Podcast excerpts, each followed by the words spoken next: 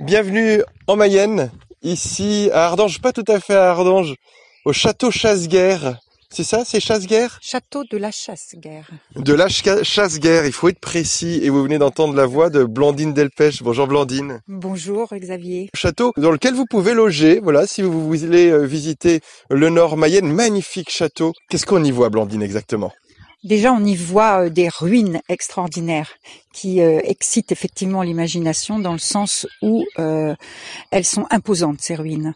Et elles sont mises en valeur avec des restes de bâtiments qui sont euh, des bâtiments, les ailes du château, qui étaient, euh, on va dire, les écuries et l'intendance qui étaient logés là, et qui sont des purs euh, bâtiments euh, euh, ruraux, mais euh, renaissance, donc très sobres dans leur dans leur reste.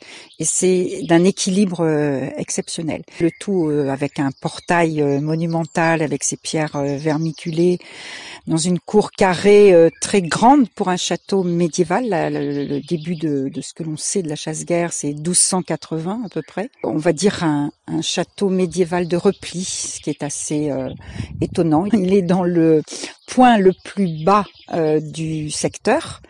Et euh, il faut imaginer tout autour des marécages et des forêts. Hein, on n'est pas loin de Loufougère, justement.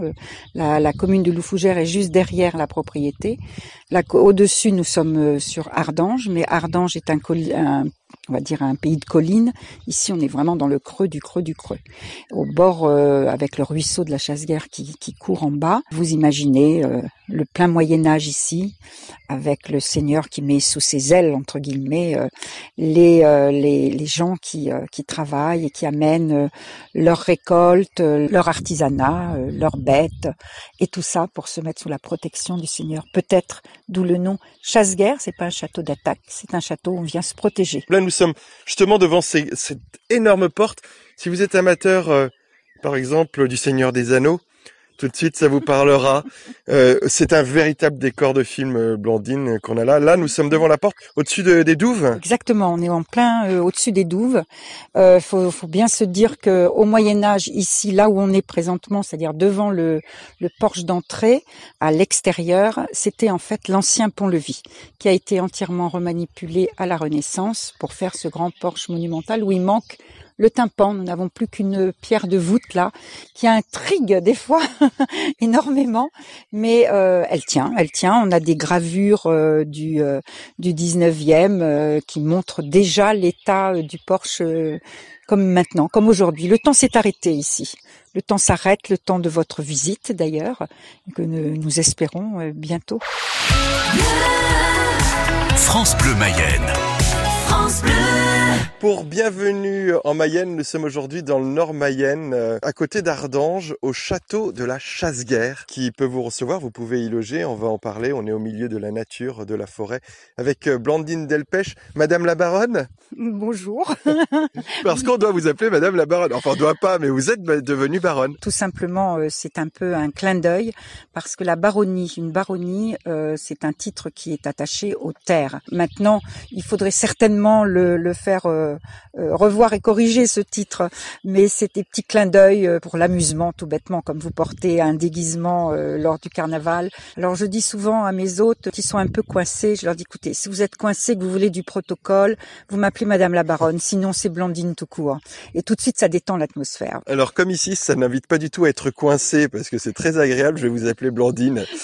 Avec plaisir, Vous, vous avez acheté ce château en quelle année et qu'est-ce que vous avez dû faire pour en faire une chambre On a acheté en 2001, en novembre 2001, et on est arrivé en janvier euh, 2002. Mais impossible d'habiter, c'était une ruine, une, vraie ruine. Euh, donc on a loué un gîte pendant euh, six mois, un peu plus de six mois, et on venait tous les matins et, et travailler, et on repartait tous les soirs à notre gîte. Il n'y avait rien du tout, c'est tout. Donc il fallait, il a fallu tout faire. Donc on a commencé par les toitures. Voilà, 44 000 ardoises posées au clou. Voilà, ça a été notre première aventure parce que l'enjeu de ce lieu, avec mon mari qui est un ancien, ancien architecte, euh, c'était en fait de revoir euh, tout l'ensemble et faire nos travaux nous-mêmes. Euh, parce que c'était euh, notre terrain de jeu, notre projet, notre avenir, on va dire, récréatif, avec des gros, gros, gros guillemets, et surtout un coup de cœur qui est un coup de folie. Et on a remis les, toits en état Ensuite, on a mis des portes et des fenêtres parce qu'il n'y en avait plus non plus. Et puis ensuite, on a attaqué l'intérieur gentiment.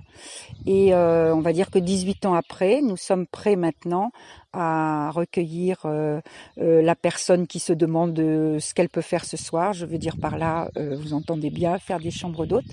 Donc nous recevons des gens du monde entier, je peux dire du monde entier, grâce à Internet bien sûr, pour dormir, pour partager un repas, partager un goûter, et puis euh, partager un moment euh, presque parfois, même souvent, d'intimité entre nos hôtes qui arrive là, passe le porche et laisse tomber toute l'agressivité du monde extérieur. Car ici, c'est vraiment un château de repli au sens propre et figuré, qui garde sa fonction euh, du 21e siècle, c'est-à-dire on n'amène plus nos vaches euh, pour les mettre en protection, mais on amène un peu son âme et ça fait du bien de se retrouver euh, tous ensemble auprès des choses les plus authentiques qui soient, c'est-à-dire d'abord l'être humain.